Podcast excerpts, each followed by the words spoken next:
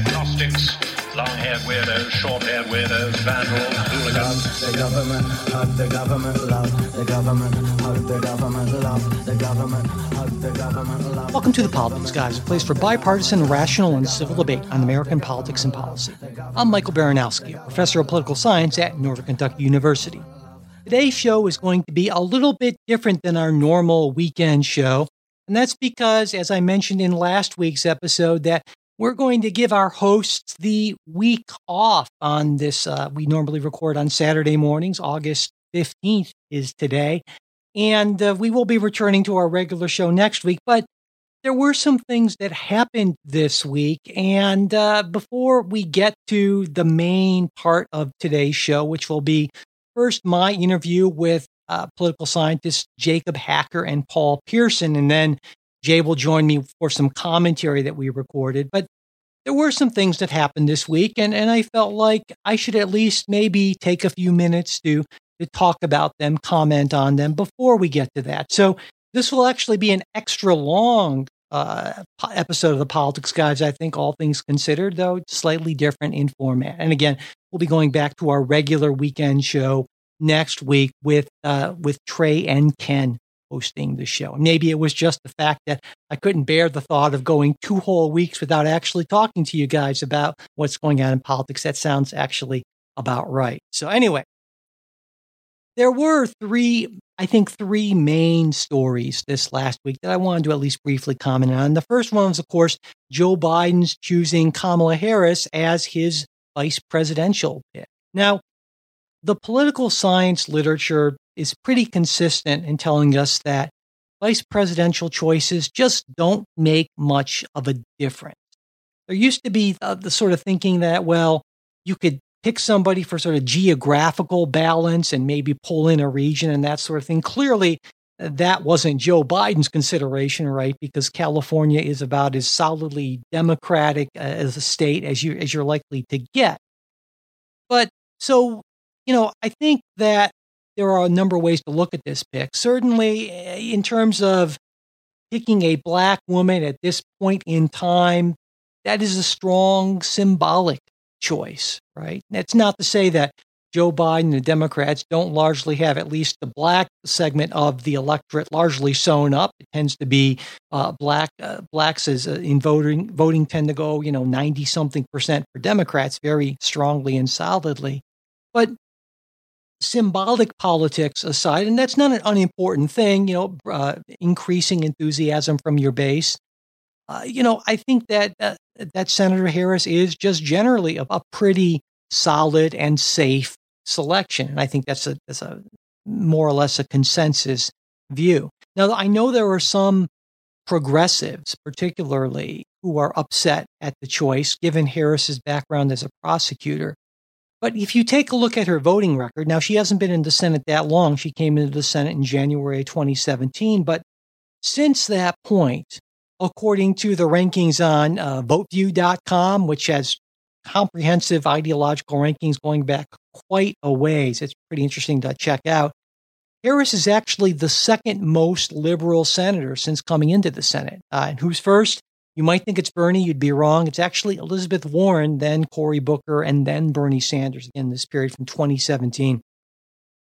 Now, that's pretty strongly liberal, right? And if you make a comparison, well, uh, Barack Obama, when in the 2005 to 2007 period he was in the Senate, was actually only the 19th most liberal uh, senator. So I think Republicans are right, and many whom are saying that this is the most progressive, or they'd call it the most far left, I guess, you know, tomato, tomato, um, Democratic ticket, at least in terms of policy positions ever. I think that's a that's a reasonable point. And of course, I see this as largely a good thing. Uh, of course, part of that, though, I think is to rally the base. I don't think that in practice, this ticket, or if this ticket becomes an administration, which I think odds are it will, that it's going to be quite that liberal as the uh, as the policy position suggests. I think that Joe Biden is by nature more of a moderate, or really maybe more of just kind of a political animal, if you will, than an ideologue. I, I've never felt, and Joe Biden's been in politics for longer than I've been around, certainly, at least as politically aware. He's not very hugely ideological. And I really think that the same is at least somewhat true of Harris, though, again, we're working with a lot smaller uh, set of observations here. But I attribute her liberal voting record in her short time in the Senate according to a number of things. Number one, I think it's in part a function of her state. California is a very liberal state, obviously. So that's one thing. Secondly, I think it's also part of uh, uh, her strategy, which what I believe to have been her strategy for the last few years, to try to get the Democratic presidential nomination, uh, approaching it from left of centrist, like people like Hillary Clinton, for instance. And also, I think partly a way of sort of uh, minimizing or answering concerns from ideological progressives about her prosecutorial background. And then I also think, of course, that there are some general, you know, policy views that she sincerely holds, but I, but I think it's a lot of those things.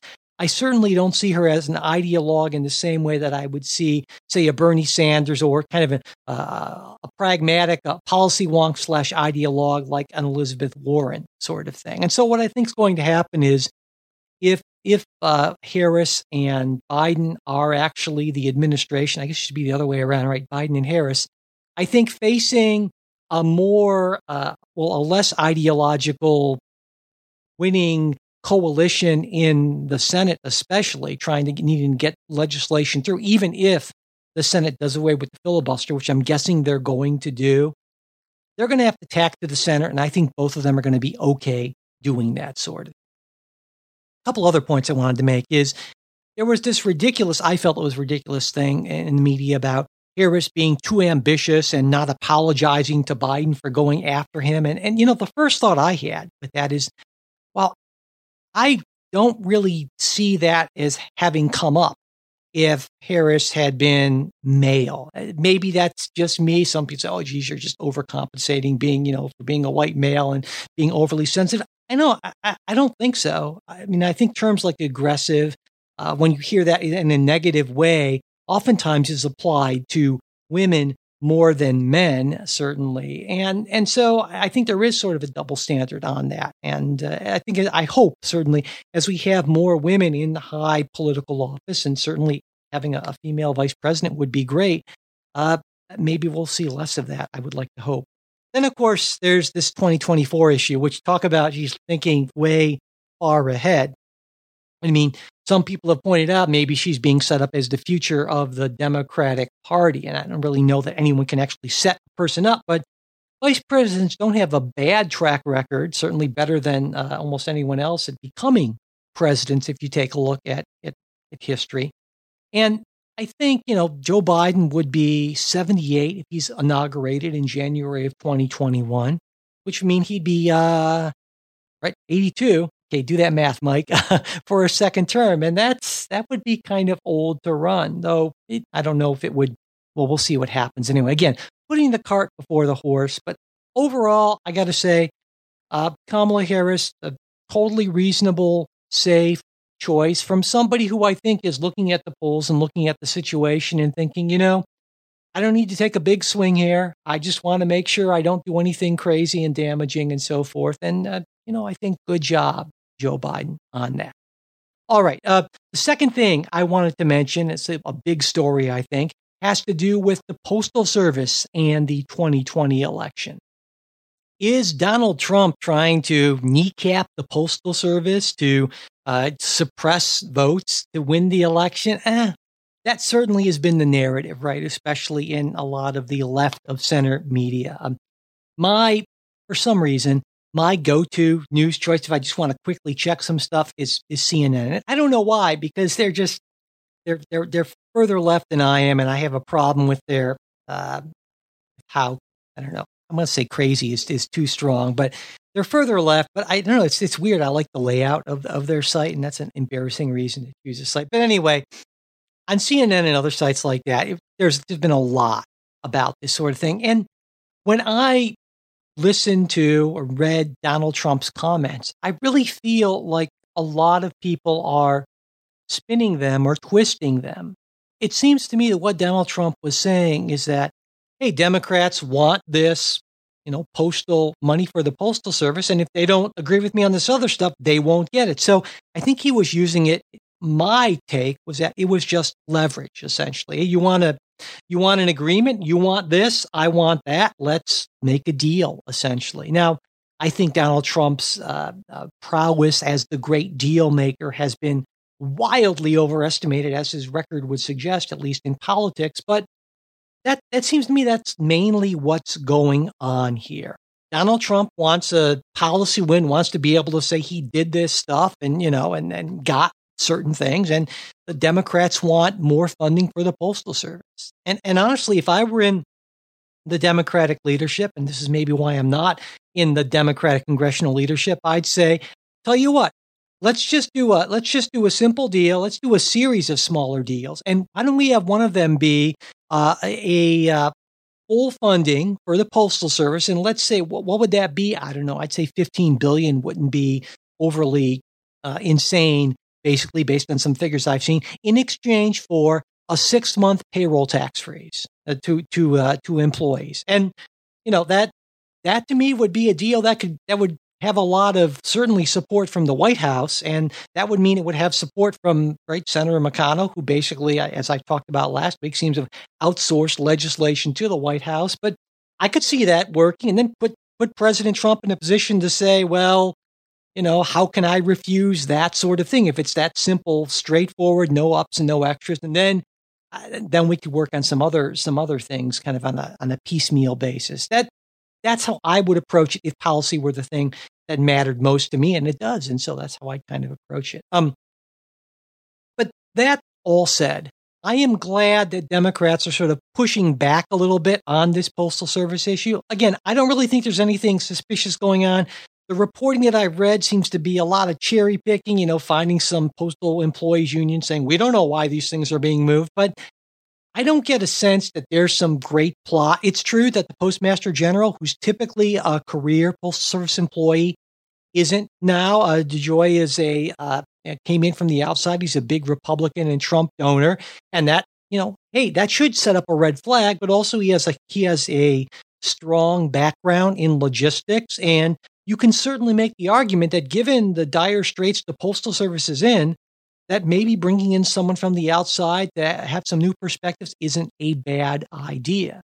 Now, honestly, I think that the best idea would be to let the Postal Service set their own rates and working, you know, and whether they want to deliver on Saturday or not, and just basically free the Postal Service. But that's not going to happen. That's a separate issue, and we, you know, I've talked about that before. I'll get off that soapbox. But anyway, so my my I guess where I come down on this is there may be some issues, but I don't see them as being major issues. And I don't see this as being some part of a uh, Republican Postal Service Postmaster General plot or strategy to disenfranchise voters. Third, uh, the last thing I wanted to talk about is the agreement between the UAE and Israel. And, you know, again, here's where my centrism, I guess, will show through because a lot of folks on the left are saying this is just a big nothing burger, right? So what? And I get that. Uh, you know, the whole Middle East peace thing is is difficult, and we've never we haven't seen much progress in well, really in generations, certainly in my lifetime. But while this isn't peace in the Middle East or the big grand peace deal that President Trump, you know, it wanted, that heck every president has wanted, it's not nothing either. It's it's it's nice, a nice, I don't know, is not the word, but it's at least a step in the right direction that Israel is willing to at least temporarily halt annexation of Palestinian territory. And Israel's been very clear that this is a temporary thing in exchange for, you know, opening up these relations, recognition between the UA. So I mean, that's how we move forward, I think, on these things is we take, you know, a, a little step forward, a little bit back, and will this hold? I am I am so pessimistic and cynical about Middle East peace, but I recognize this is not nothing. It's not the biggest thing in the world. Certainly, we would all like, I think, something better, uh, you know. But it's it's not nothing. And so, hey, good for good for President Trump and the administration to the extent that they were able to broker at least some sort of a minor deal. And maybe it turns out to be nothing, but I certainly hope not. And again, this this is me. Uh, maybe I'm trying to be a little more centrist uh, on this uh, in these comments because Jay isn't here to push back. But I want to try to, you know, also say it's just because President Trump or the Trump administration does it or says it, that doesn't automatically mean it's evil. I think we need to look at these things, you know, on a on a case by case basis. And here, I think, yeah, this is, you know, okay, not great, but okay. All right, and with that, I will end my comments, and we will get on first with my interview with uh, Jacob Hacker and Paul Pierson. and then that will be followed by uh, that will be followed by Jay's and my commentary. Also, a couple quick little things. Sorry, that was another. Also, I want to just remind you that we will have a midweek show, my interview with Ohio Supreme Court Justice Michael Donnelly, where we we talk about uh, things that really apply to national politics in a lot of ways, like the Michael Flynn case and the Paul Manafort case and, and sentencing issues and plea bargaining. Really interesting interview. That will be free for everyone on Wednesday. And finally, I should also say, I can't believe this. I forgot to thank our new Patreon supporter this last week, Taylor, and also our one time uh, PayPal supporters. You can do that actually. You know, I've said if Patreon is too much of a commitment. We've got that PayPal link up on politicsguys.com. You can make a pledge of support just once. And David and Robert have done that in the last week. Thank you guys so much for do that. We really doing that. We really appreciate that. And of course, as a supporter, you get that second full length episode every week. Normally, it's not free for everyone. You also get ad free versions of all our shows when we are running ads, which is every once in a while, and various other things at different levels of support. To check it all out, politicsguys.com slash support. And also to just get in touch with us, to say hi, whatever, comments, questions, critiques, mail at politicsguys.com. And, and finally, I promise this is the real final, finally, if you would like all of this content and you can't afford it, that's no problem. Just let me know. Send me an email, mike at politicsguys.com, and I will make sure you get access to everything we never want to let the lack of ability to pay to be a barrier to you getting all of our content. And I am happy, happy to do that. And also, I should say, I want to really thank all the all the supporters who stepped up and actually increased their support because they felt like, hey, you know, if you're giving this to free for some folks, and I want to kind of help to sort of subsidize that. And I hadn't even thought about that, but that's very cool of you. Thank you very much. And now I truly am finally going to shut up and we'll get to my interview with Jacob Hacker, and Paul Pierson. My guests today are Jacob Hacker and Paul Pierson, political scientists at Yale and UC Berkeley, respectively. They're the authors of a number of very insightful books, including The Great Risk Shift, Winner Take All Politics, American Amnesia, and most recently, Let Them Eat Tweets, which we'll be discussing today. And I've had the pleasure a number of times in the past of talking with Professor Hacker. And so I'm very pleased to have both of the authors of all of these great books on, and I'm really looking forward to our conversation today. Jacob Hacker and Paul Pierson, welcome to the show. Thanks for having us, Mike. Thanks, Mike. So I, I like to start oftentimes with titles and subtitles because I think they're they're chosen for a reason, not just marketing, and they can be sort of telling. And I mentioned the title of your book, "Let Them Eat Tweets," but the subtitle uh, is how the right rules in an age of extreme inequality. And I know from reading many of your books in the past, economic inequality is a major concern for both of you and has been for a long time. So if you could just briefly get into why you feel that economic inequality is so dangerous. Well, I'll kick things off by just saying that you know it's not just a, a, concern of us as scholars but as as citizens because the degree of inequality and the and the and the rise of inequality in the United States is really um, without precedent um, in other rich democracies today and with very little precedent in our own history. I mean, we are now back up to the levels of inequality that we saw in the in the Gilded Age, uh, you know, a century or so ago. But in fact, the inequality that we see today is occurring in a in a fully you know democratic society in which we expect a, a, much greater role for government to address inequality than we did then. And uh, and and and so our our work is really trying to understand well what is what happens when you have an ostensibly democratic system and you and you see this kind of massive imbalance of of wealth and we argue political power? And uh, and we think this uh, this imbalance has really run through the Republican Party and, and helps explain why the Republican Party has become this strange uh, hybrid of right wing populism and conservative plutocracy, by which we mean fealty to the richest of Americans in corporate America uh, that we see today. And and so that would obviously reference the first part of the title, "Let Them Eat Tweets," the sort of populist angle, which we're going to get to get to in a minute. And I should point out because I know there always are objections uh, or questions from uh, listeners on the right when we talk about inequality, and and we won't get into it in detail in this interview, but I, I, would say that I think you both have made a very convincing case over the years that this isn't about envy. This is about most people struggling to get by in a very top sector moving ahead a great deal due to political decisions and not just the world being the way it is. And then there's that tie-in, right, with with that economic power in our system translates very well into political power, so it becomes a sort of self-perpetuating thing, correct?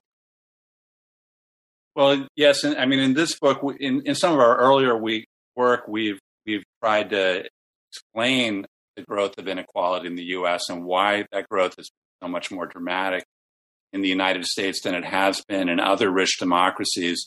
But here, our main focus is on the political consequences of rising inequality. And we suggest that for, for democracy, it's really kind of a, a triple threat when you get such a dramatic uh, shift in economic resources towards those at the top.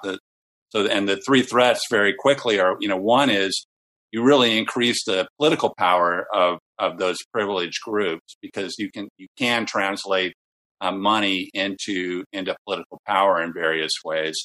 And this, the second threat is that the more inequality you have, probably the bigger the gap is going to be in the interests of those at the top from those in the middle class or in the bottom, right? The, the wider that divergence is in their economic circumstances, uh, the wider the gap is in their interests. And that is combined with their growing political powers is potentially a big problem for, for most Americans. And then the final threat is because of that, because there's this growing gap uh, in interest and in power, uh, democracy itself can start to be seen as problematic by uh, by the wealthy and uh, and economic elites. Uh, and so their support for democracy can decline in a context where they they actually have good reason to fear that um, uh, that anything that allows majorities to exercise their political will is, is potentially dangerous. And I should point out that this isn't just theoretical. There's been an awful lot of research done in public policy outcomes that pretty convincingly demonstrates that when when we see this divergence of interests that the, the people at the top who have the economic power tend to get their way uh, a strikingly disproportionate amount of the time yeah, and we also draw on some really powerful historical uh, political science work by the political scientist Daniel Ziblatt, who shows that a lot of this tension uh, that's created by the growing distance between the rich and the rest um, runs through conservative parties. Historically, it's conservative parties that have been most closely allied with those at the top, and they're they're the the parties that are also most challenged uh, when the electorate expands include uh, working people. And and uh, Ziblatt calls this the conservative conservative dilemma, and we pick up on that in the book and talk about how the Republican Party has faced its own version of the conservative dilemma as inequality has grown in the United States. It's not that the franchise is expanding, but it's it is that Republicans have faced a choice about whether and uh, they want to ally with and how closely they want to ally with the new winners in the winner take all economy. Uh, and once having made that choice, as we show, they, they really did decide to side with plutocracy and, and really emphasize a policy program that was tilted toward the very top, um, including big tax cuts for the rich, uh, as we saw in 2017. But once they made that decision, they had to figure out how to develop a set of electoral appeals uh, that would appeal to voters who weren't uh, winning out. Indeed, who are losing ground in this economy. So, getting back to the title, uh, Trump's tweets are really, you know, a metaphor for the the Republican Party's substitution of these kinds of increasingly extreme appeals uh, for a real response to the felt needs of ordinary voters who are losing out rising inequality so it's a response to the, the dilemma of well you go where the money is and that's sort of a necessity in our in our uh, electoral system at this point. But where the money is and that like it's not even 1% it's a fraction of 1% and, but that's not obviously where the votes are. And so you have to find a way to sort of thread that needle or get both of those things and, and hence hence the dilemma. Um, now, you there's a lot of really fascinating historical material in the book that I wasn't aware of. Certainly, some of the international stuff, but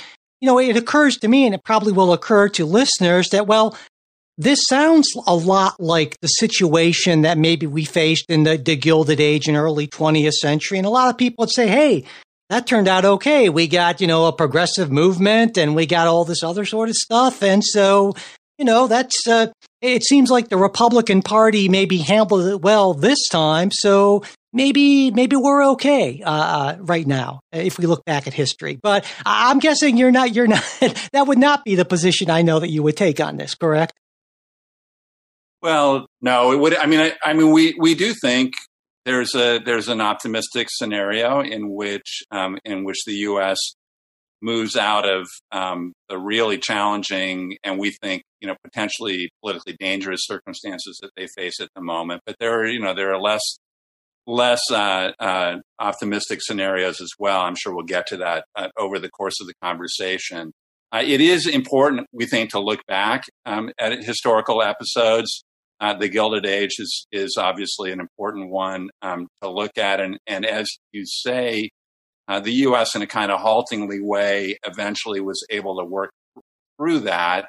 Uh, and so maybe we will be able to do that again. Um, but just because it happened once doesn't mean that, that it will happen uh, again. Obviously, circumstances are, are different in many ways than they were a century ago. And, you know, one thing, we don't go into a huge amount of detail about this in the book because we're, it's not meant to be sort of, you know, extended historical analysis. Um, but the party system then, in part because of the, the, particular way that race fed into American politics, um, the, the party system looked actually quite different in, and the nature of the Republican Party looked pretty different uh, back in the, the, late 19th and early 20th century than, than the way uh, that it looks now. And so there were opportunities both within and outside that party uh, for social reformers who really did want to do something about inequality to uh, to gain a foothold uh, and and produce a, a, more progressive politics. Yeah, I think that that's a great point. That there are a lot of differences, and so maybe we can look back and say, well, it gives us grounds for some optimism, but certainly not for complacency. I guess is kind of how I, I look at it. But uh, coming more toward the present, uh, your argument is that we really, really start to see on the right this alignment with the plutocrats kind of in the 1990s happening first in Congress and then in the present, then in the presidency. I was hoping you could sort of briefly summarize what happened there and maybe even more importantly, why it happened. Well, the what is pretty simple. Newt Gingrich, uh, w- with his you know, insurgency of conservative Republicans in Congress uh, took over the party. the the how and why is are, are both more complicated. Um, so the first thing is really important to understand what Newt Gingrich was fighting against. Um, he liked to say that he was only fighting two groups, Democrats and Republicans. Um, and uh, the Republicans he was fighting were the old guard Republicans like the one who was in the White House in the ni- late 1980s, uh, George H.W. Bush, who agreed to raise taxes in 1990. And, and this, uh, and particularly taxes on the rich. And, and Gingrich rebelled against that. Um, he was also, of course, fighting Democrats. And to fight Democrats, he developed a new, much more compre- confrontational style of politics that we know a lot about today. But one thing that I think we know less about um, is that Gingrich wasn't just a bomb thrower, he was also a huge rainmaker for the Republican Party. He built a machine that was then perfected by his successors, uh, you know, canny political operatives like Tom DeLay and uh, John Boehner, who would of course go on to be Speaker of the House. And and this machine was based on the idea that the, the new rich, the people who are winning out in this increasingly unequal economy, um, and corporate America, which was also um, becoming more consolidated and um, and more wealthy. Um, that it that these these elements really had to sign up with the Republican Party, or they would pay the consequence.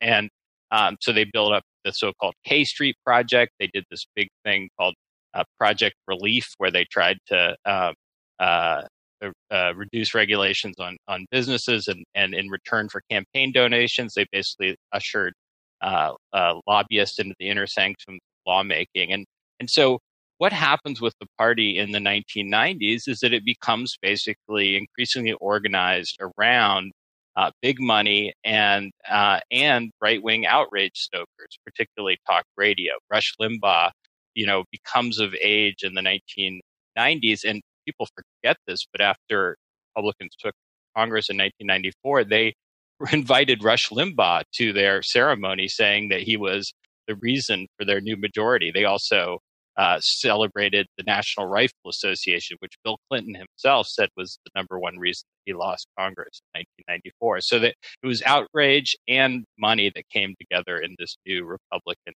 machine. Yeah, and uh, one element of the book that is clearly pretty important to this story is uh, outside groups, which you focus on a lot. And in addition to say the NRA, you also mention uh, evangelical Christians. And you know, in, in, your discussion of that, I couldn't help thinking about a much earlier book from the early 2000s. Uh, Thomas Frank wrote a book called "What's the Matter with Kansas." in which he basically argued that, you know, conservatives are essentially working against the ec- economic interests of some of their core voters, a big part of their core voters. But then at the time, I remember thinking, and I was still sort of transitioning from a conservative to to center left, I guess you could say. I remember thinking, you know, well, economics isn't everything, and, and you know, religion and these social matters, they, they mean a lot to people. And maybe people on the left are underestimating the actual value of non-economic things like religion and, you know, tradition as well. And, and I wanted to get your take on that. Well, maybe we could um, could break this into two pieces. There's a lot. There's a lot there, and sure. and, and, and and well worth diving into. But maybe I, I, could begin by saying a little bit about um, the emergence of what we call these surrogates uh, and their relationship to the party, and then and we could talk a little bit about you know how we should think about whether people are actually pursuing their interests or not, because I think that is I think you're raising a really really important point there. Yeah. Um, but first, to just talk about the the developing relationship between the party and these groups. Um, so if, if the basic challenge with the with the emergence of this conservative dilemma uh, with rising inequality is that the party has to figure out how they reconcile um, the, the interests of the economic elites that they're aligned with and who are increasingly popular or increasingly powerful, how they reconcile that with winning elections. The basic answer is that they reconcile it by getting people, voters, to focus on other dimensions of politics. Um, frequently, um, these are going to be cultural divisions of, of one kind or another. Uh, so, but then the challenge is how do you get the voters to do that? And the reality is that that most um, parties, which are usually designed to be big tents, right? You got to be a pretty big tent to win elections in the U.S. Uh, they're they're not very good at um, stoking those kinds of intense feelings uh, around these these kinds of cultural issues, and so it becomes common, and, and, we show in the book that this has happened in other countries in the past as well, sometimes with very dangerous effects. It becomes common to essentially develop relationships with um, groups that are focused on stoking outrage, that are have are deeply embedded uh, in these communities and can uh, and are trusted and can uh, can communicate these kinds of messages effectively. And so, for the the modern American right, that is that is the main uh, forms in which that takes are, are um, uh, evangelical groups and other forms of, of Christian conservatism, uh, the National Rifle Association, and um, more recently and and somewhat distinctively, because of course it's not exactly it's not like a a movement organization exactly. They're they're interested in making profits, but right wing media, which we think is an extraordinarily important part of this uh, this overall machinery, this overall coalition, really excels uh, at generating at generating out, outrage. And all these forces become much more important in the Republican Party over the last 20 years, much more tightly aligned with the party. I'll just mention one other important aspect of this, uh, which we think is really revealing, is that uh, a nifty feature of the NRA and of evangelical organizations from the point of view of party leaders is that neither of those groups care very much about the economic agenda of uh, the plutocrats, right? So as long as they feel like their policy interests, and maybe this leads nicely to your your second question about whether we should see these voters as you know, not defending their own interests or not, but it, but a, a really uh, elegant feature of this alliance from the point of view of party leaders who are trying to reconcile these things is that the things that the plutocrats care about, uh, the NRA and evangelical leaders don't care very much about, and vice versa. Right. Mm-hmm. So that that um, provides a basis for a deal in which uh, these outrage groups can can mobilize popular support, much of it around a sense of, of fear or of threat um, or of, of identity that is. Um, hopefully, we'll get a chance to talk about this. Identity that is often highly racial, um, at least implicitly, uh, sometimes and increasingly ex- explicitly racial. Uh, but but in any event, it's a set of appeals uh, that don't require the party to do much about the economics. Right. So if I I'm gonna try to reformulate it a little bit. If I understand correctly, it's not so much that that you're arguing that these aren't these non-economic things aren't important interest tradition religion what have whatever gun rights whatever issues but but that groups are using fear and mis- misinformation to essentially uh, make people feel these things are more important or more imperiled to basically keep them keep their attention away from the economic interest when if they hadn't been sort of manipulated or wild up in weighing those things the economic interest would weigh more heavily. Is that is that a way to look at it do you think? Yeah i mean i think that's that's a very uh, good summary of of what we think these outrage stoking groups are doing with with the caveat that Paul already offered that we think there is real policy content to many of these claims. Um, and a lot of them center on the Supreme Court, which is a very convenient uh, place for them to center because, of course, the Supreme Court is a political institution that doesn't have to be responsive to majority public opinion, that can reflect the in- in- interest and demands of intense minority factions. So it just happens, and, and I think you know, we are a political system that, that has a very large role for the courts, and it's grown as as Congress has grown more gridlock.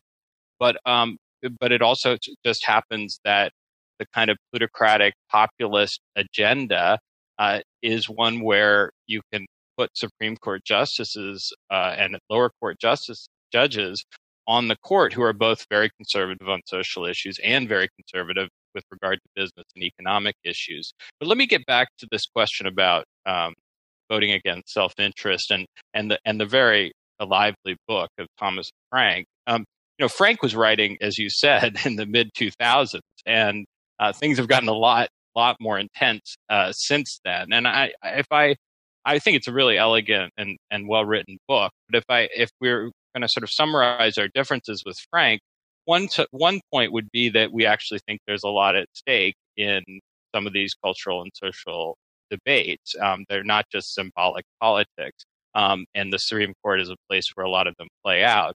But another thing I think is that it, we think that the the, the party has really um, has really constructed a kind of set of identities that allow them to suppress a lot of the the kind of issue consideration that might cause people to, you know, knowingly, if you will, vote against their self interest. Instead, what's happening, I think, is as you said, is that they're they're they're pressured to focus on other things and also just to feel allegiance to the tribe, if you will, and um, and and that allows them. I mean, that leads to this crazy situation in which lots of Republican voters are screaming repeal and replace the Affordable Care Act, but um, but they're actually when when they start to think about and contemplate the loss of their own health coverage, they don't actually feel like that's a good thing for them, right? It's a kind of identity that um, that can lead to a kind of sloganeering and intense support for a party that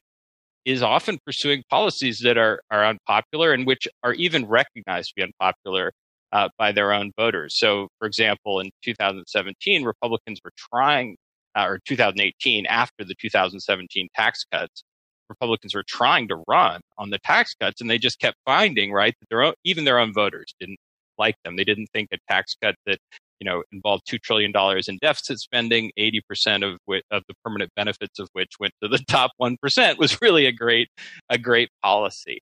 The last thing I would say, and this um, Paul was starting to talk about, is that Frank talks about this as kind of a culture war, but the racial element is just undeniable. Each of the groups we've talked about, the NRA, uh, evangelical conservative Christianity, uh, uh, Christian right groups, and um, and uh, right wing media, have proved very uh, were motivated by a racial backlash and have proved very able in using racial themes uh, to pursue their their outrage stoking. And so we could get back more into that, but I don't think you can understand how the Republican Party has built this odd bedfellows coalition without looking at the way in which um, the th- racial threat in particular has been central to um, its mobilizing efforts. Yeah, I did. I did want to talk about that because it seems to me, number one, in having read your previous work, that that isn't something that really came up in, in a big way in a lot of your previous analyses, which you which you mentioned in, in this book. But also, of course, we're at a moment now in the last, well, in the wake of the George Floyd killing, where this has become this has become a front and center sort of issue, and and maybe it puts Republicans in a more difficult position when some of these identities, I mean, these, when, when it gets tied into things that seem more and more to be indefensible or racially insensitive or so forth. And so I, I definitely w- was hoping you would, you could kind of comment on that. Well, we, we start the book with a, with a mea culpa. I mean, I, I think that, um, what's been going on in American politics in the last few years has has been shocking to many observers, not not just to us. Um, the I think I think many analysts, most analysts, would not have expected that a that a candidate who presented the way that uh, Donald Trump did would be able to win um, win a presidential election uh, and maintain ninety percent uh, approval uh, within the Republican Party. And I, I think that was uh, what got us started on this project was recognizing that even though we've been studying uh, the Republican Party for almost 20 years, that we had really, really underestimated uh, the role of of racial divisions in um, in the evolution of the Republican Party. Uh, and so, this book, in many ways, is an attempt to to wrestle with that um, with that uh, a failure to understand that uh, and to think about, but but at the same time to argue that um, that uh, these racial issues have to be understood in combination with the dramatic uh, increase in economic inequality and how that has shaped the incentives um, and coalitions within the Republican Party. So, so part of what we're trying to say, and this, here I think it's a, hopefully a contribution both to the general public discourse around these issues, but also political science, I think there are a lot of people who have framed the rise of Trump as being uh, the way that they put it is, well, is this about race or is it about it's about racial resentment or is it about economic anxiety? Um, you know, it's one or the other. And I think increasingly when people frame it that way, they say, well, the evidence actually suggests, the public opinion evidence, for example, suggests that, that racial resentment is more important. Um, that that's the, the driving factor here. And I think our view would be that it's a mistake to um, put these two alternatives in some kind of uh, intellectual cage match, right? In, in which only one can emerge as the winner. Um, and that, that rather it's a matter of understanding. We, we think these, it, these matters are deeply intertwined. Uh, and that to try to understand why racial resentment resonates with a certain segment of the electorate uh, that one has to think about the about the profound economic changes which have both empowered this tiny sliver of the American population and given that sliver, that powerful sliver and its and its allies strong incentives to um, to activate the racial resentments that are there within the American populace, and Trump emerges uh, as a figure who can do that. Right. And you know, I, I don't think uh, I'll give you guys a bit of a pass on this because I don't think it's just you guys who, who who missed this. I certainly missed it, and it seems to me that a lot of leading figures in the Republican Party itself missed this. I think back to the mid 2000s and what George W. Bush gets something like 44% of the Hispanic vote. And there are plenty of prominent Republicans talking about, you know, uh, Hispanics in particular being uh, a natural GOP constituency and a move toward that and demographic change and all that. And all of a sudden, that does, that just seems to be wiped away. And so I think this blindsided a lot of folks. Definitely agree, and I think within the Republican Party, there's um, there are a couple uh, off ramps, if you will, that Republicans might have taken um, from the path that they were set upon by Newt Gingrich uh, in the 1990s. Um, I think the first is uh, actually around the time of George W. Bush, but ironically, uh, it was W's opponent, John McCain, in the 2000 election, who set out a, a much more uh, sort of uh, reform minded vision that was more pluralistic, multiracial for the party than did uh, than did W.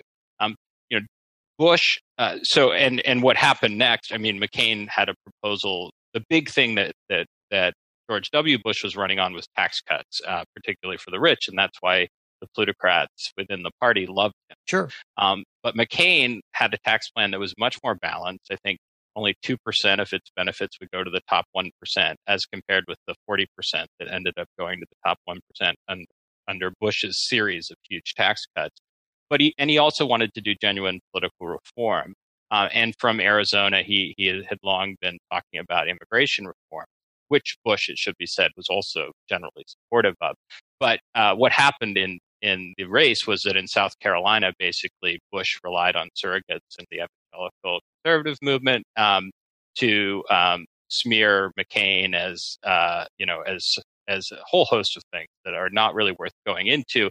Right wing media played an important role too, and it was really an illustration of how, when pushed to the wall, uh, even more you know ostensibly compassionate conservative candidates were willing to deploy some of this arsenal uh, to, to, gain power. What what happened with Bush, I think, is quite useful for thinking about why the party uh, moved in the direction of Trump. And the um, quote that I love to, to remind people of is in when around 2013, when the autopsy report came out um, from the Republican National Committee, saying essentially that the party needed to broaden its base. Uh, just a few years before Donald Trump doubled down on the white voting base.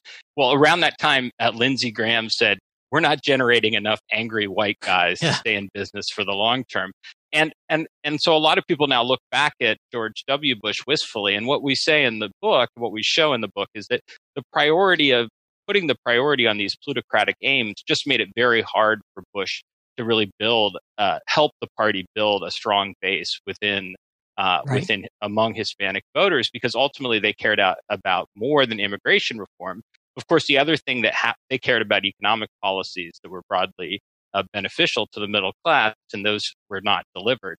But I was going to say that um, that of course it, it also is a case that these outrage stokers that the party had come to rely on were not the parties alone to control, and that they were increasingly allied with the more conservative ele- right wing elements of the party that were pushing for, you know, against immigration reform and for more extreme kinds of cultural policies. And so, you know, we don't want to suggest that the plutocrats are like, you know, engineering this whole thing, as we say in the book. They're not like Bond villains yeah. in their hidden lair in the volcano. Um, they wanted they they wanted certain things, particularly they wanted big tax cuts. They like you know deregulation of finance. They like a compliant administration, very pro energy administration. Um, but um, but they didn't. They needed votes, and to get those votes, they partnered with or encouraged partnership with groups that uh, had their own agendas. And the result is uh, that the party had a very hard time taking those off ramps and ended up uh, in a place where Donald Trump was kind of uh, the candidate that the Republican base could believe in. Yeah. Well, even even then, though, I mean, let's assuming Lindsey Graham of 2012 was right about that. It seems to me that well, part of the argument you're developing in the book is, well, this is what the modern Republican Party has done, but they're increasingly finding that it's not going to be necessarily enough or sustainable. And so then we see more of a move toward what you might call anti democratic policies, correct?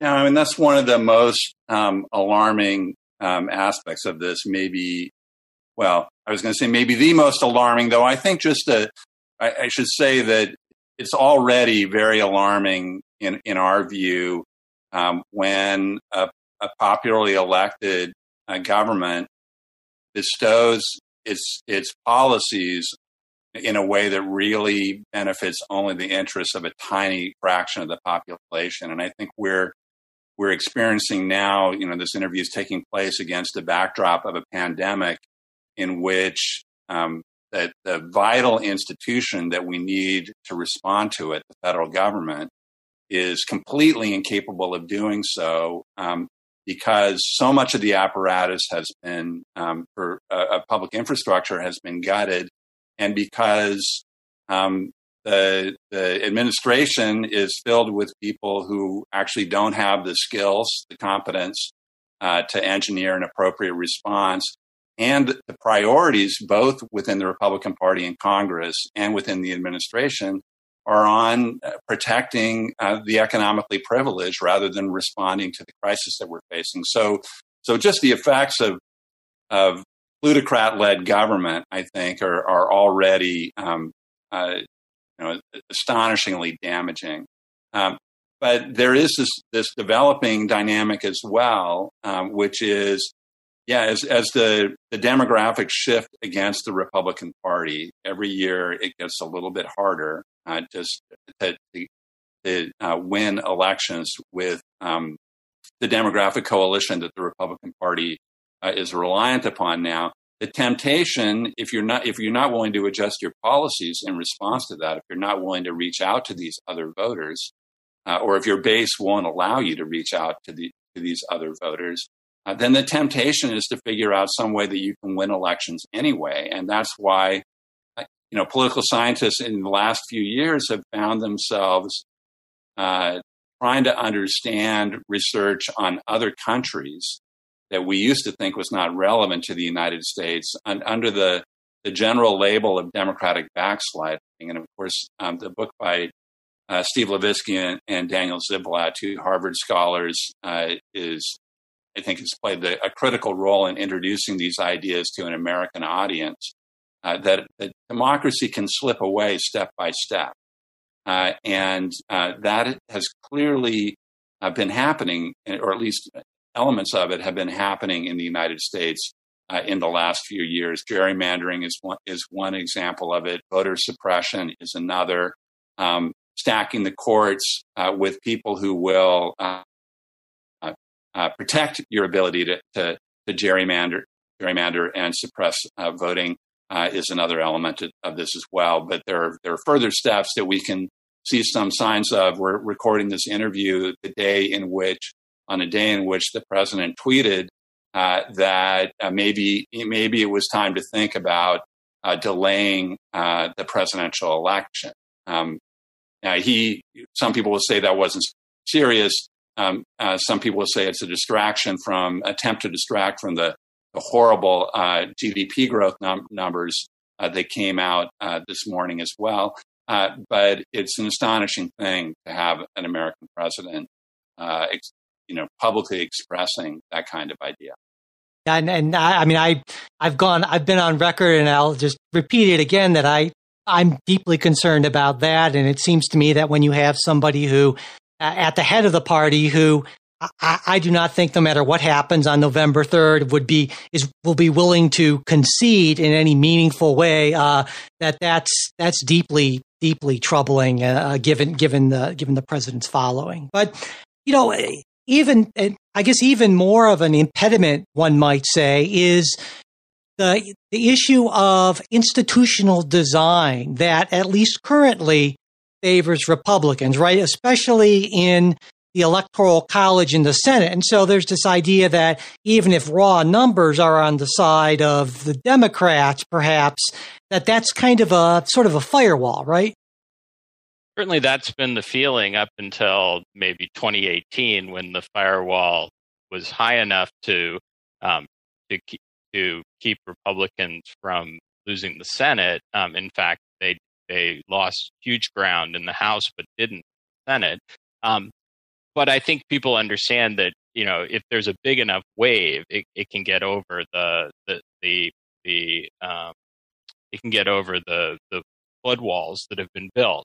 But but I think you're right to emphasize something which is very important is that the Republican Party has benefited more and more from the degree to which our political system itself um, uh, advantages more rural areas. I mean, one way to think about this is that we have a political system that rewards parties for holding territory as well as for winning votes, and the Republicans hold a lot of territory.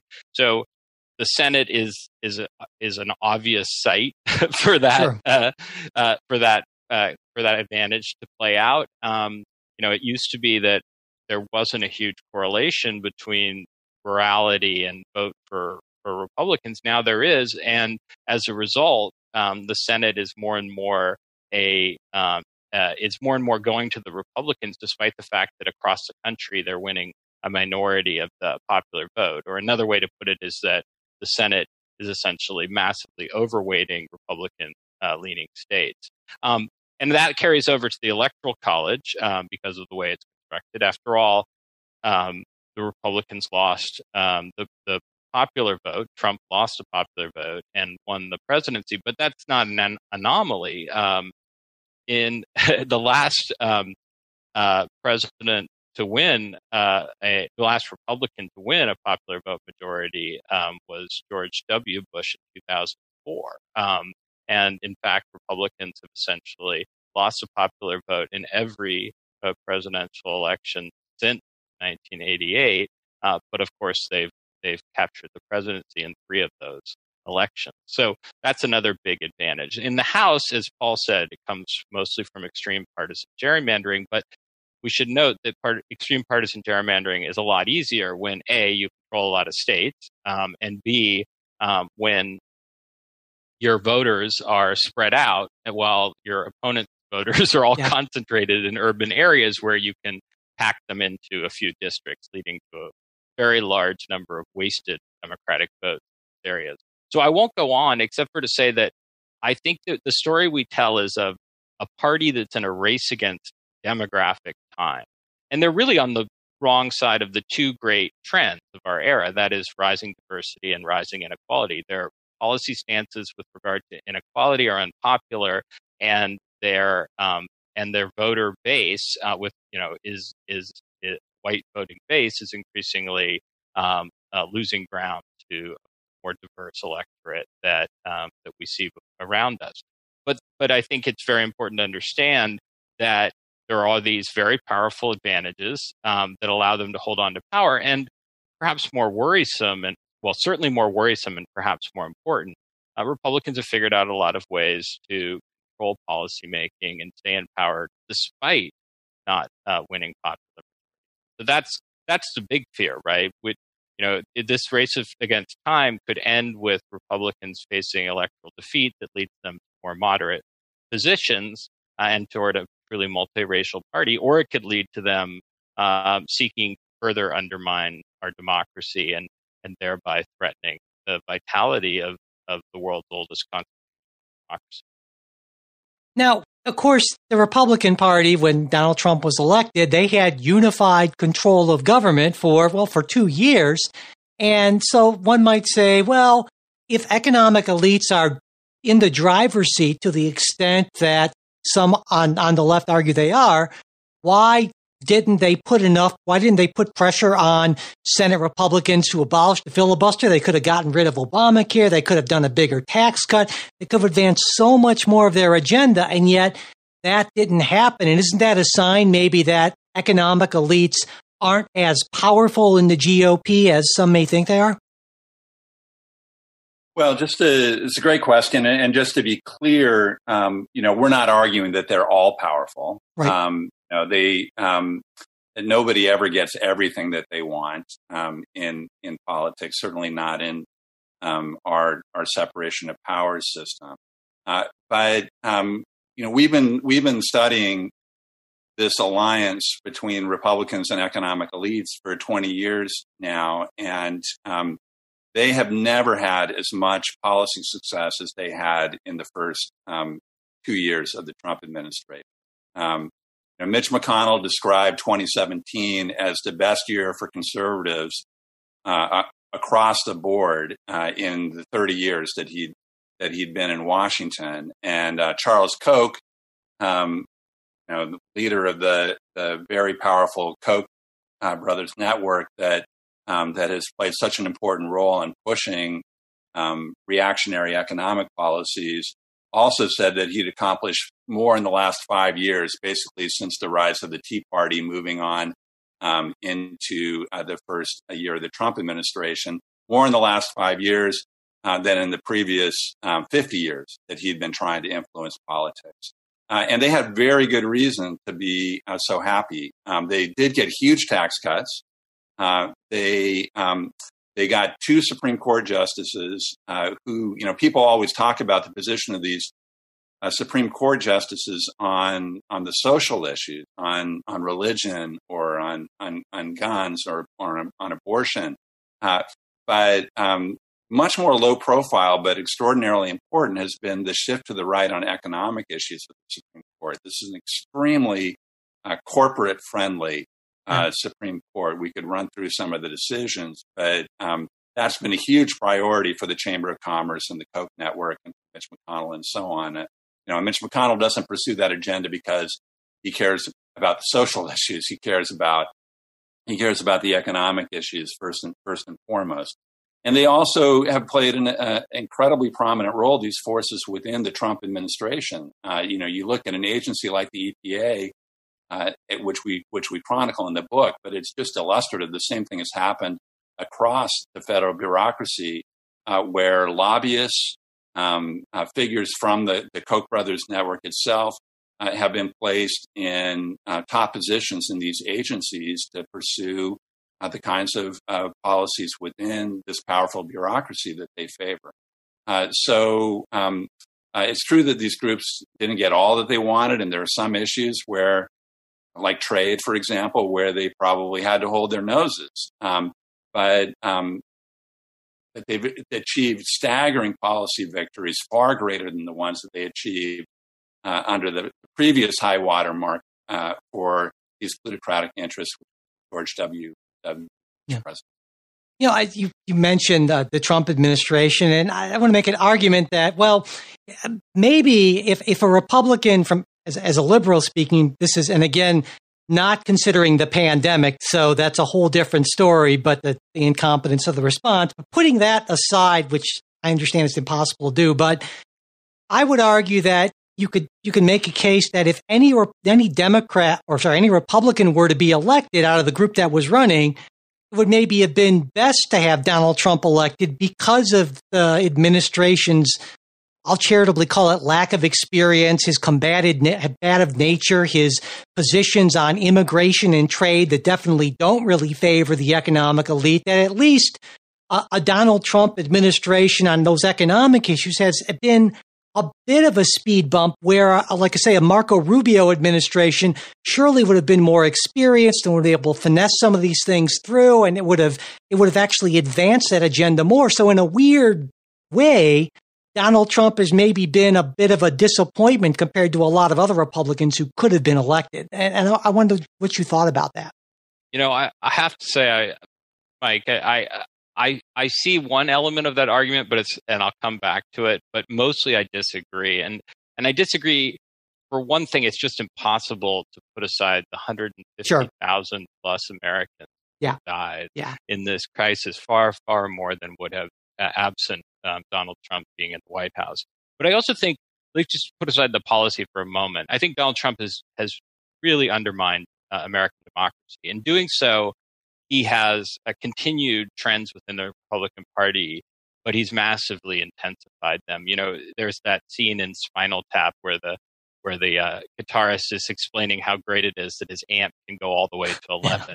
right? Yeah. And so Donald Trump turned the dial to 11. And when you turn the dial to 11 on, say, vote rigging or uh, norm breaking or destroying the guardrails or demanding loyalty uh, in a separation of powers system where the only protection against presidential aggrandizement is that the that Congress asserts its own institutional independence. When you do that, you really undermine democracy, and I think that's just a huge cost. There, there are two ways in which I, I, I there's two ways in which I agree, and I'll briefly summarize them. One is it's very scary that uh, a, an incompetent authoritarian-minded president is able to get as far as Donald Trump is. Right? Sure. Um, it suggests that a more skillful practitioner of his politics might well have done better. And the second um, way I agree is that I, I, you know, this is an open debate, but the the big defeat uh, in the first two years for the Republicans was their failure to move forward on a health care bill. And the goal in their healthcare bills had always been consistently right, not just to diss the Obama efforts, right, but to roll back those valued health protections so they could provide tax cuts to rich people. They still ended up providing tax cuts to rich people and corporations, but they could have been a lot be- bigger maybe better from some people's yeah. standpoint if they had gotten the healthcare bill through and they didn't and you know given how close it was people forget right this was a nice edge proposition given how close it was perhaps a more skillful president uh, could have managed to usher uh, usher it through um, and that would have been a, actually a, a, bigger victory for the plutocrats but I, I think all things considered um, the Trump presidency has showcased both the, the dark side of both the right wing populist and anti democratic elements of the party and the plutocratic elements of the party. And indeed, I think it was because the plutocrats were so pleased with so much of what they've got that they were willing to tolerate developments within the right. party that may now be threatening their their the future of those gains, but also threatening our democracy. Yeah you know, as as we kind of wind up, uh, we we focused almost entirely on Republicans, and, and certainly rightly so. That's what your book is about. I, I, hate those I hate those interviewers who ask ask people questions about what they didn't write about. But I'm going to do that anyway, just briefly. So I hope you'll bear with me. I kept this to the end for that reason. But you know, I, I wonder about the Democrats. I mean, I'm I'm a I'm a Democrat, and sometimes I feel the arguments that people make about have the, the party having missed an opportunity and, you know, maybe radicalizing themselves and missing the chance to uh, embrace kind of a, a people's populism as opposed to a plutocratic populism that there's a missed opportunity on the left as well here. And if they hadn't turned off a certain number of voters, I mean, it wouldn't have taken many, right, in 2016, and we'd be looking at a very, very different situation. And so, again, knowing that that's not your focus, I'd still like to get your, your thoughts on that. Well, yes, it's a completely fair question, Mike. And um, uh, you know, we made a, a, conscious choice in this book. We wanted to keep it uh, focused and and concise, as concise as, as, as we as academics could manage. Um, and so there are a lot of things that um, that are very worthy of discussion uh, that we didn't that we didn't go into in any kind of depth. And certainly, that's we we made a conscious decision not to spend too much time talking about the Democrats. Um, but I, I, mean, I think you've raised you've the point that you've raised is completely fair. Um, and the way that we put it in winner take all politics, um, going back uh, three books now, um, uh, before the way we put it in winner take all politics was that um, that rising inequality has had profound effects on both political parties, uh, but different effects on the two political parties. For Republicans, it's pushed them way to the right, um, and and comfortably so. They've simply embraced it.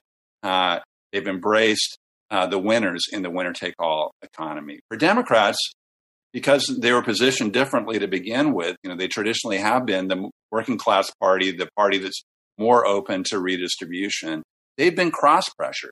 Uh, they uh, they are conflicted as they deal with the realities that economic and political power uh, is much more concentrated in the hands of the wealthy and, and corporations uh, than it was uh, 30 or 40 years ago. The unions, for example, uh, which uh, you know still remain a force in the Democratic Party, but they're far far weaker in American society than they were a generation or two ago. So Democrats have been conflicted, and there's no question um, that um, has made it more difficult for them to respond effectively uh, to the kinds of economic strains that ordinary Americans um, that ordinary Americans face, and that you know that's limited their political response, and it is sometimes, as I think it did in 2016, put them in a position where they're backing a candidate uh, who, for a variety of reasons, does not do an effective job of um, articulating the economic case for the Democratic Party. Right.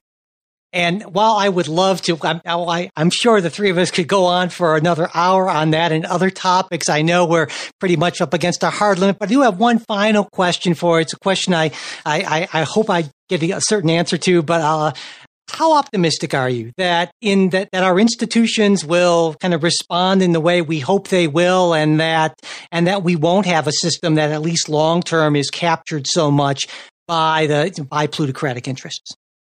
First, uh, Mike, thank you so much for this really stimulating conversation, uh, and for many before this um, between us. Um, I, and this may be one area where Paul and I actually disagree because I tend to be somewhat more optimistic than him. It's all relative. Um, uh, Paul and I seem to be on a mission to turn political science into the true dismal science, but uh, but I'm relatively speaking the, the more optimistic of the two. And and and part of the reason I am is that I actually think what we're seeing. Um, so there are two reasons. One is the one that we've talked about. Um, the demographic shifts are powerful, uh, and they're and they're adverse. And Donald Trump, it, with his catastrophic mishandling of this crisis and his um, doubling down on a set of really narrow uh, and, and extreme and racist appeals, um, has has really magnified the chance that there's going to be a massive electoral reversal. Now, I think we've already expressed a lot of worry about what's going to happen uh, in November. Um, you know, Republican senators push back against Trump's assertion that we should move the election. Yeah. so there are some limits, but uh, but still, uh, you know, we cannot be confident that, especially if the election is close. Um, actually, if we can be confident that if the election is close, it's going to be highly contested and really ugly. Um, but my optimism also stems from so putting aside that fear, my optimism also stems from the sense that the party is working through a set of really difficult Democratic parties through a set of really difficult issues that are going to put it in a better place to appeal to ordinary voters on economic grounds. And I won't elaborate on that, uh, but but one thing that Paul and I have been thinking a lot about is that that set of appeals really has to figure out how to bridge the urban non-urban right. divide that has been so central to our politics. And because Democrats essentially have start um, on the 30 yard line um, because of the rural bias of our institutions, they're the party that's going to have to figure this out um, if they want to win and hold power for the long. Yeah. And um, and I'm a little more encouraged than I have been in the past that they they may well be able to. Well, that that's that's good. Paul, do you want to, do you want to end things on a more pessimistic note? No, no. I think I think it's good to end on this note. So it's good that you uh, directed this question to to Jacob, um, though he he always listening to him always makes me more optimistic. So I'll just echo his his thanks for uh, for a really really stimulating set of questions. Right. Well, I, it was it was great to talk to, to, both of you this time, and and I look forward to, to talking uh, with you uh, when your next book comes out. I'm sure it will be soon because because you put them out at an impressive rate, and they're all great to read. I, have enjoyed them all. Assigned many in my classes, and I really appreciate both of you taking the time to talk with me today. Thanks so much. Pleasure. So, Jay, what did you uh, uh what did you take away? What any kind of uh, uh, initial thoughts about what Jacob Hacker and Paul Pierson had to say, or you know what I maybe had to say back to them. Uh, what what occurred to you after hearing that interview? Well, first, I, I would say uh, there's a lot to cover there. Yeah. Um, and and you and I both uh, we talked before this. You know, initially, a lot of times when we do these these interview reactions, it's just sort of I listen to it, do kind of a hot take, and and you know we you know we kick around you know what we think. Um, but there is a whole lot of stuff to cover here, and a lot of it I think is is stuff that's that's kind of sensitive. And I, to the extent I respond to it, uh, particularly the comments about uh, race and and the Republican Party, um, I want to I want to put that together a little more fully. So you and I said we're going to have a, a bigger uh, show talking about those aspects um, of it specifically. Um, I guess you know, stepping stepping back, the, the thirty thousand foot view um, is is I think what what they they misunderstand, and and again, this is me telling uh, you know uh, to uh, Ivy League uh, professors what they misunderstand, but uh, having having worked with uh, the Republican Party and in the Republican Party in various aspects, um, the idea that there there is some kind of plan uh, like this, um, it, it, it sort of boggles the imagination. Um, and and I, would like, gosh, if I could if, if I could take these guys to the party headquarters for for a day or so, and we could just spend a day walking around, seeing what everybody does, and, and talking things up, I think they might radically uh, change their their view. I mean, so much of of uh, of of what uh, at least in, in my view, that has happened um, in, in the Republican Party. There's not this this grand strategic thinking of of we'll build this unholy alliance between corporate plutocrats and the uh, the great unwashed um, uh, populists. Uh, it, it's it's more like, geez, can we find a candidate to run in this seat? Geez, can we find some money to raise to support this person? Um, hey, what sells in this candidate's district versus what sells in that candidate's district? Um, so I, I, I, I mean, I guess there's sort of a fundamental disagreement I have with with their premise that this is how stuff works.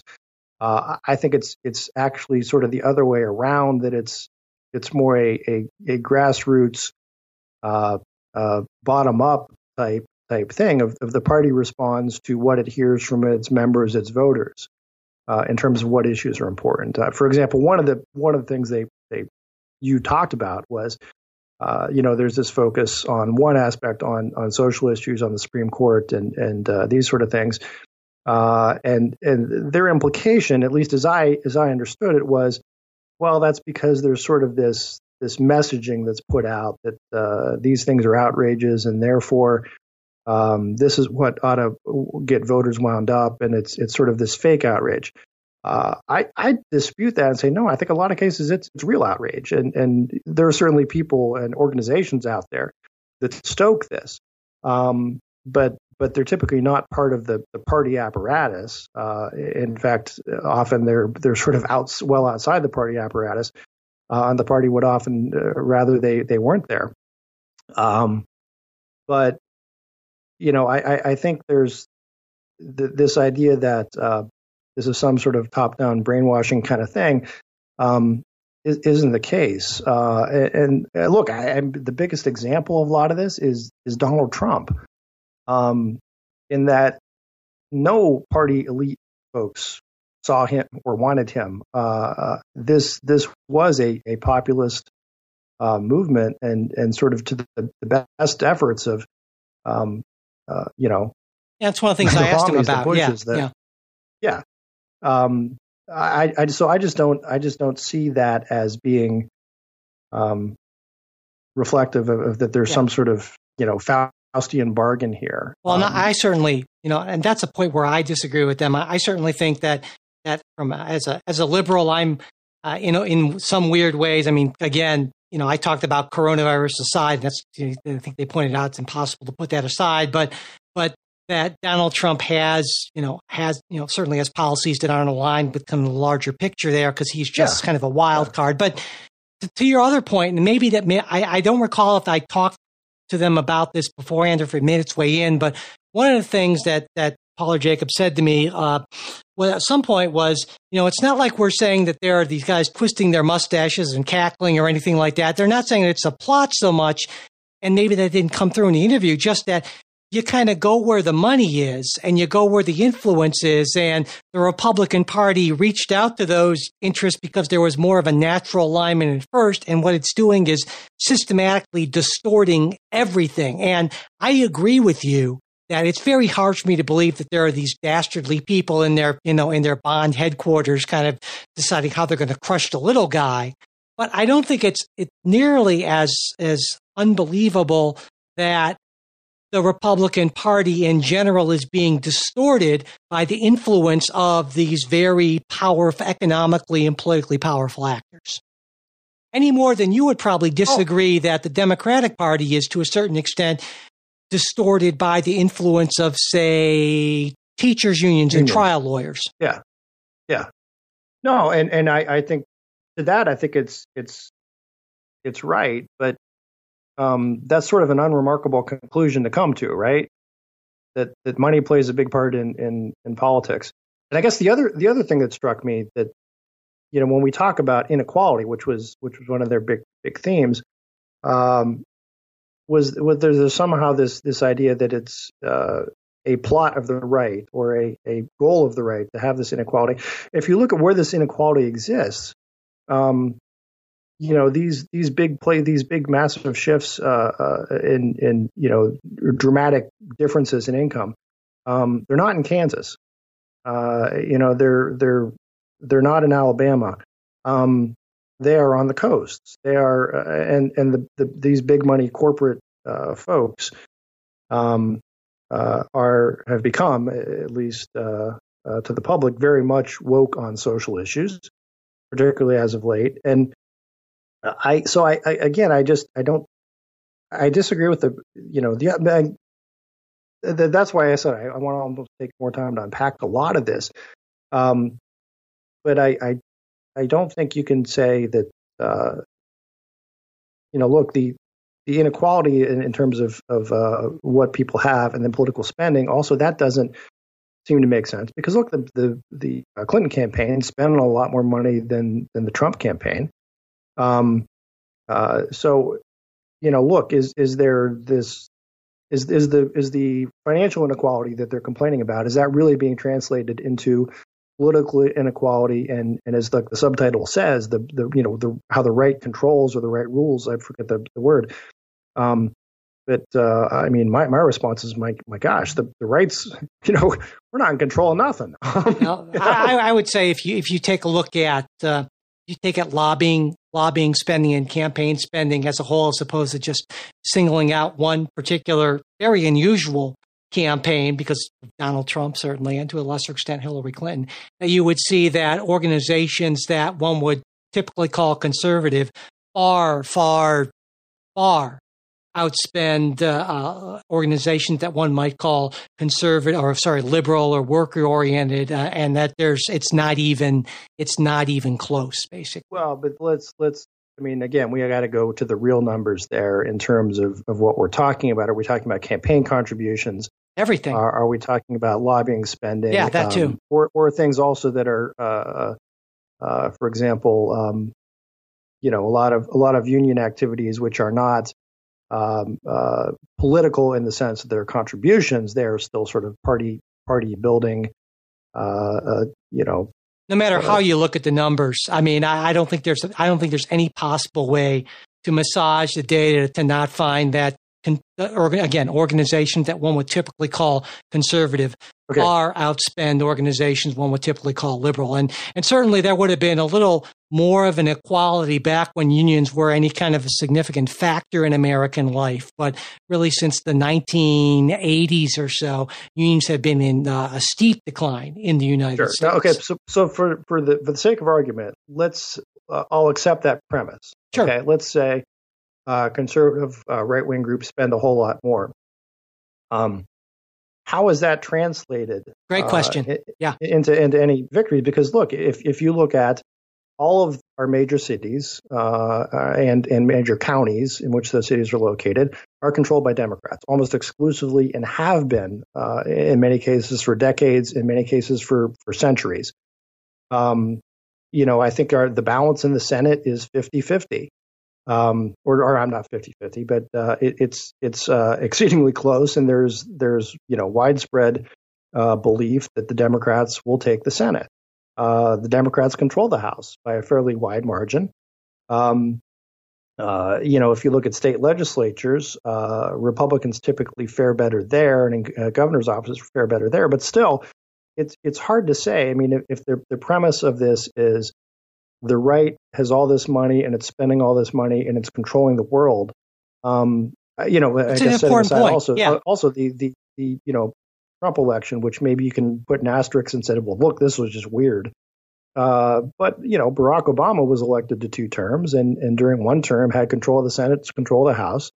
Uh, I guess I'm not seeing where's the where's the right wing control of stuff. It's a great point. And, and you know, political scientists and policy analysts have looked at that in a fairly systematic way. And what they tend to define is that when there is disagreement between what you might call economic elites and, and regular people, economic elites get their policy preferences the vast majority of the time. And so the argument from the, the policy analyst perspective would be that when you look at actual policy outcomes, when there is a dispute between quote unquote the people and the elites, the elites win far more often than one would expect. And the argument is that because they have much more political economic power that translates into translates into political power. And so there've been some there've been some very comprehensive studies of that done about uh, about both federal and state state policy and I find them to be very convincing.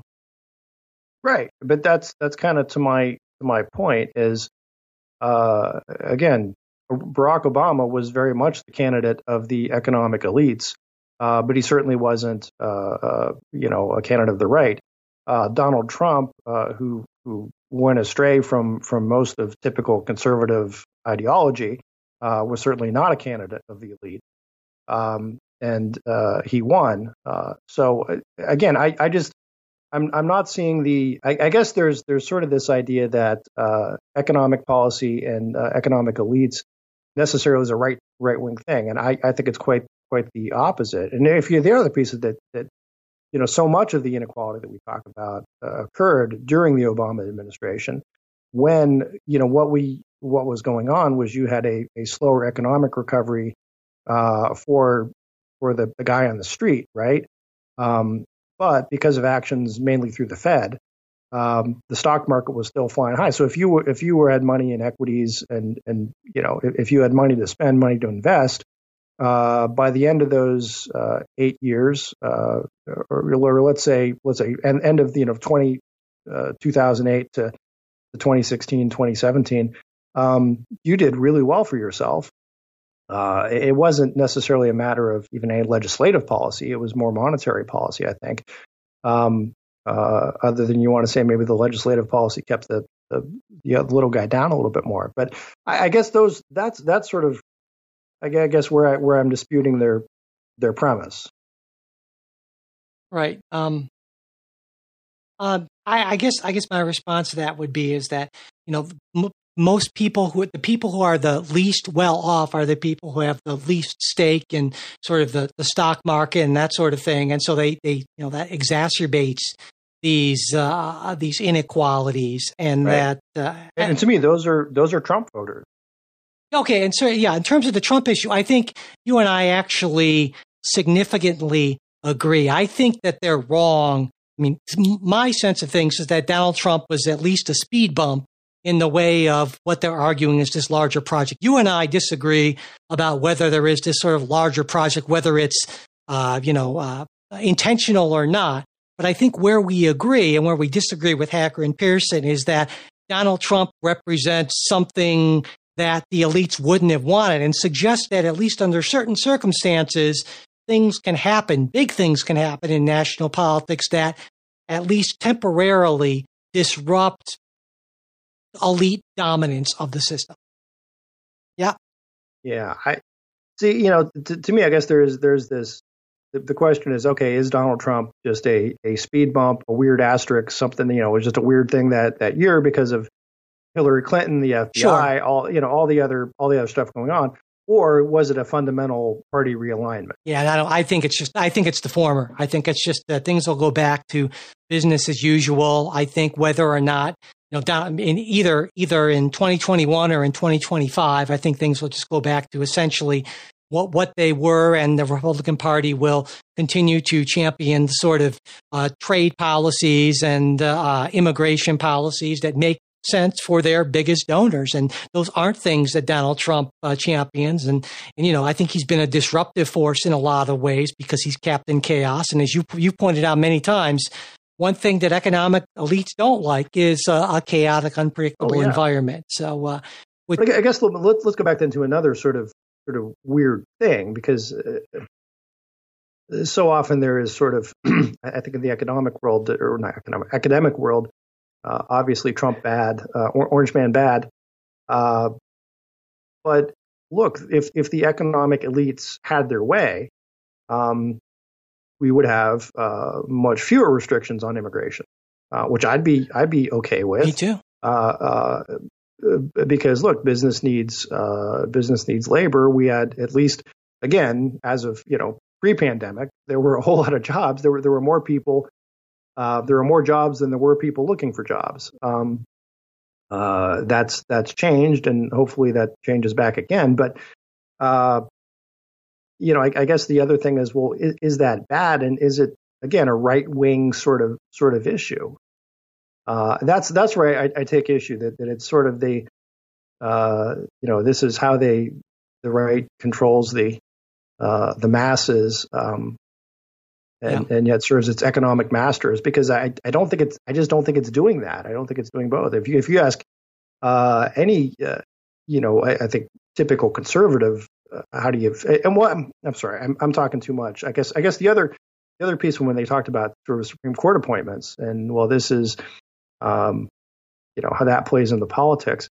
Uh, again, um, my counter would be, well, what about John Roberts? What about Neil Gorsuch? I mean, they've they've certainly uh, issued opinions of late uh, that that depart from what uh, the the populist impulse would be.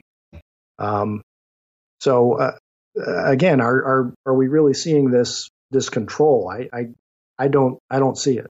Yeah, and I, I would argue that they're they're largely right, though they are uh, incorrect in the in the perhaps almost total extent and so forth. So I, I would argue it's an, I differ with them in terms of uh, level of control. In fact, I would go further, and I think they'd agree with me that plenty on the uh, kind of moderate left are also the whole the whole field has basically shifted to the right. But that's and that's a bigger argument for another day. But uh, and also, can, I mean, again, how can you say the whole field shifted to the right than when we just talked uh, last week about uh, the uh, Cori Bush uh, election, and, yeah, and I, you know, they're, they're getting about, more and more. Yeah. yeah, I'm not talking about specific elections. I'm talking about like larger policy, uh, larger outcomes in terms of things like we see with, uh, with, with taxation, with with worker protections, with with with stuff like that. Things that I think really matter to regular people that I see uh, union union uh, membership, things that I see going going away and becoming less of a factor over the last 20, 30 years. And I think that well, I think that largely economic interests have co-opted not only most the entirety of the right with what I think are bad arguments, but also you know certain segments of the left. All right. Well, I, okay.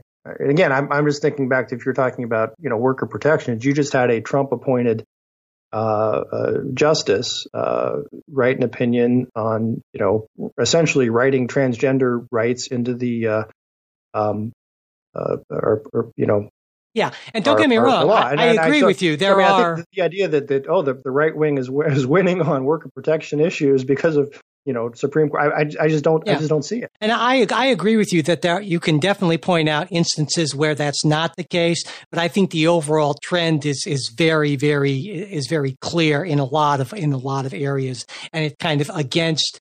It's against, uh, I would say, uh, regular sort of uh, lower to lower middle class Americans, and much more in favor of upper uh, upper middle upper class Americans. So, and this is something I, I, I don't think you really talked about. Well, maybe we'll hit this on the you know when we talk about this again. But you and I, I think uh, one of one of our catchphrases, not our catchphrase really, but maxims is, is sort of that politics is downstream from culture. Sure. Yeah. And and a lot of things we're looking at the you know the big uh, corporate elite plutocrats. Increasingly, they're wading into and and and responding to the culture and and creating sort of a and and and, look in fairness they you know uh, they wrote this book before uh, the uh, the George Floyd the Black Lives Matter uh, explosion that we saw in the last couple months.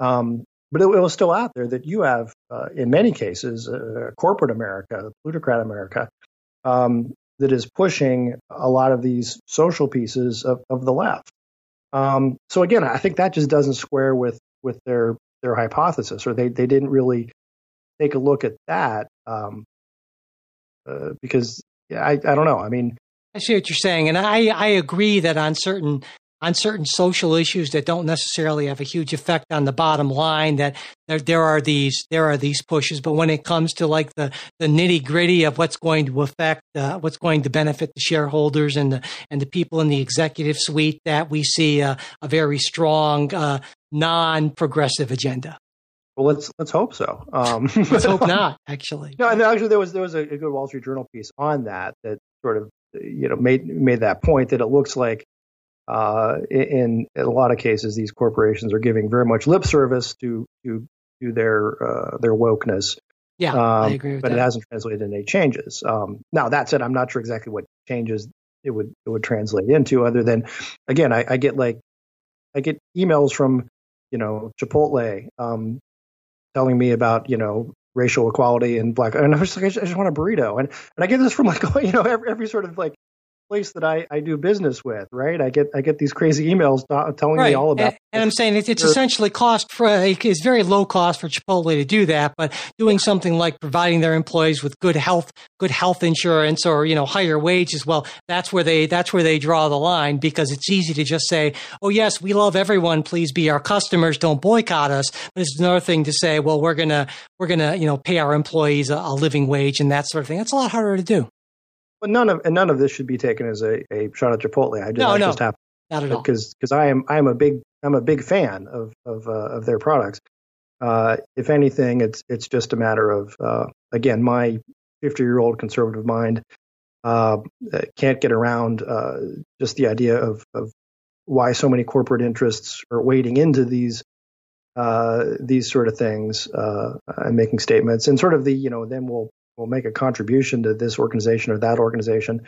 Um, but but but again, it, goes back to the point of look. Still, if if you're saying that this is somehow a, a the plutocrats running the country, um, uh, corporate interest, moneyed interest running the com- country, um, they are still out there, sort of driving and supporting a lot of this, uh, uh, a lot of these these social issues. Yeah, so, and, and I, I agree with you that that I, I think that there is more to something to be said about that distinction between pocketbook issues and social issues. And I raised that question, and I feel like while they admitted that, yeah, it was a thing, I, I don't, I think a lot of people on the left perhaps don't appreciate the, uh, the value of these kind of non-economic things to a lot of people. And it does weigh in a little more than uh, I, I think many people on the left give it credit for. So on that, I right. think you and, and I there, there, was sort of the sense that I got there making the argument that that well, I mean they were making there that, that sort of all these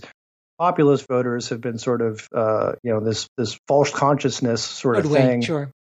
um, that uh, they're voting against their interests uh, because gosh they're, they're, they're too dumb to know what their interests are. Uh, and they've been misled by these these folks telling them that um, all these other social issues matter. But but I, I think that's that's just fundamentally wrong. And, and it, you know, again, I don't want to accuse them of being in bubbles, but um, look, I think if they got out and, and talked to a whole lot of people, there are people who sense it's not even economic concern, although economic concern is, is part of it. There is this sort of, uh, you know, the center uh, cannot hold kind of kind of thing, widening gyre, all that bit. That that everything that they they knew believed is is now being track and not, not, even not even disagreed with or changed, but the privilege is uh, being uh, like challenged. Said, the, the, social whipsaw that that uh, that so many folks are going through. I think that's there. There's something to that, and it's not easy to quantify. Uh, sure, but uh, it's not nothing. Well, you know, and at the same time, when you're more economically insecure and then socially there's a lot of changes that that's tough to deal with all of that all of that at once and oh, so agreed and i'd say the economic piece is part of it yeah definitely definitely. All right. Well, um, like you said, there's a lot there, and we will, you know, we for a long time, uh, I think, well, not for a long time, but certainly in the aftermath of the George Floyd uh, killing and everything that kind of came from that, you know, we we felt the need to maybe take a little more time and talk more fully about race and politics. We haven't done that yet, but as Jay Jay said before we uh, started recording today, we agreed that that's something we really wanted to devote you know, certainly a longer segment, maybe an entire episode too. And that is something you can expect to see in the not too distant future. And I'm looking forward to having that conversation. And and look, I will put the, the caveat out there right now. This is you know two white guys, uh, two, Absolutely. two white, you know, middle aged, uh, uh, reasonably you know, comfortable. Yeah, highly educated, highly uh, educated. uh, yeah. white guys uh, talk, talking about this. Um, and, to the extent we can get other voices, uh, you know, I think I think we're going to look to do that.